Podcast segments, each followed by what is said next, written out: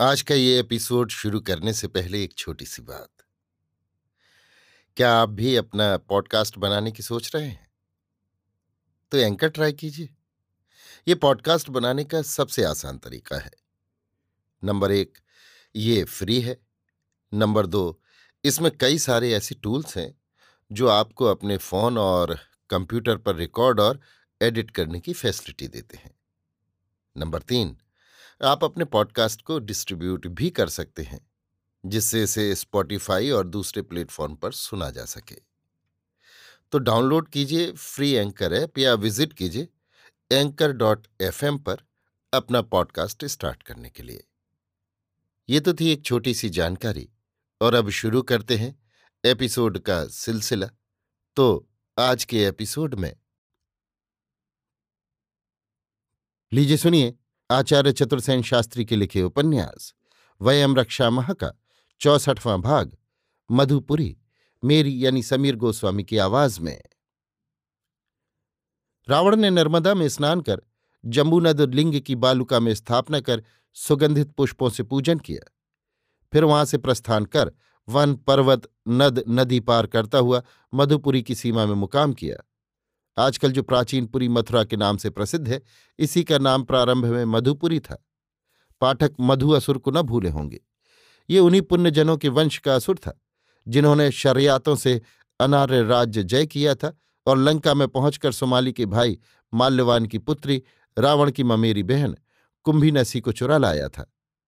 मधु ने ये पुरी अभी नई बसाई थी।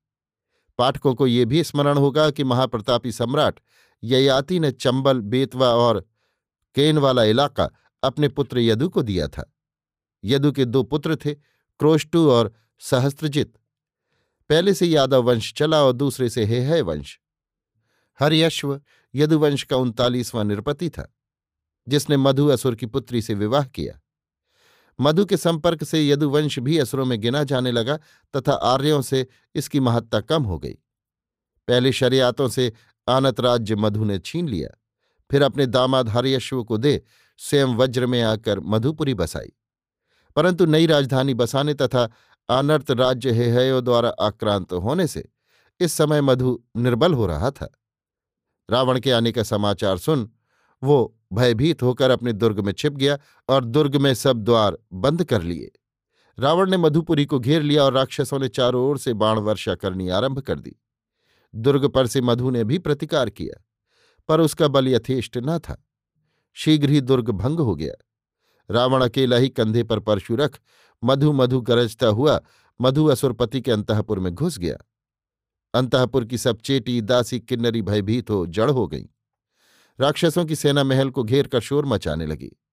तब कुंभी नसी ने बाहर आ अर्घ पाद्य मधुपर्क से रावण का सत्कार किया, पूजन किया और वो रोती रोती रावण के चरणों पर गिरकर गिड़गिड़ाकर कहने लगी, हे वीर बाहु भाई, मेरी रक्षा कर।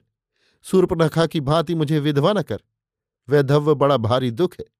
यदि तू मेरा कहना न सुनेगा तो तेरा भला न होगा। रावण ने उसे सांत्वना देकर कुशल पूछा और कहा तू निर्भय होकर अपना अभिप्राय कह, तेरी सब इच्छाएँ मैं पूर्ण करूँगा।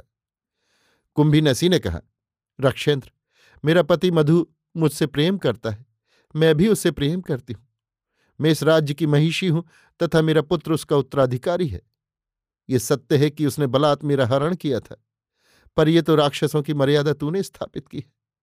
फिर यहाँ लाकर उसने वेद विधि से अग्नि की साक्षी में विवाह किया है और मेरा सत्कार भी करता है। इसलिए तू मधु को मेरे लिए क्षमा करते तेरा ऐश्वर्य बढ़े, तू प्रसन्न रहे। तू मधु को अभयदान दे। अपनी बहन कुंभी नसी के ये दीन वचन सुन रावण द्रवित हो गया। उसने कंधे का परशु धरती पर टेक कर कहा, तू डर मत, मधु को मैं तेरे कहने से अभय देता हूँ। अब उसे मेरे सम्मुख उपस्थित कर। मैं उसे साथ लेकर आर्यों और देवों से युद्ध करने जाऊँगा। रावण के इस वचन से आश्वस्त हो कुंभिनसी मधु को ले रावण के सम्मुख आई। मधु ने रावण का अभिवादन किया। रावण ने उसका आलिंगन कर कुशल पूछा। फिर मधु ने रावण की मधुपुरी में बड़ी ठाट की पहुनाई की। पान, भोज, नृत्य, दीपोत्सव हुआ। गोष्ठी हुई। फिर रावण एक रात मधुपुरी में रह। मधु और उसकी चमू को ले आर्यवर्त में प्रविष्ट हुआ। अभी आप सुन रहे थे आचार्य चतुर्सेन शास्त्री के लिखे उपन्यास, वयम रक्षा माह का चौसठवां भाग, मधुपुरी में, मेरी यानी समीर गोस्वामी की आवाज़ में।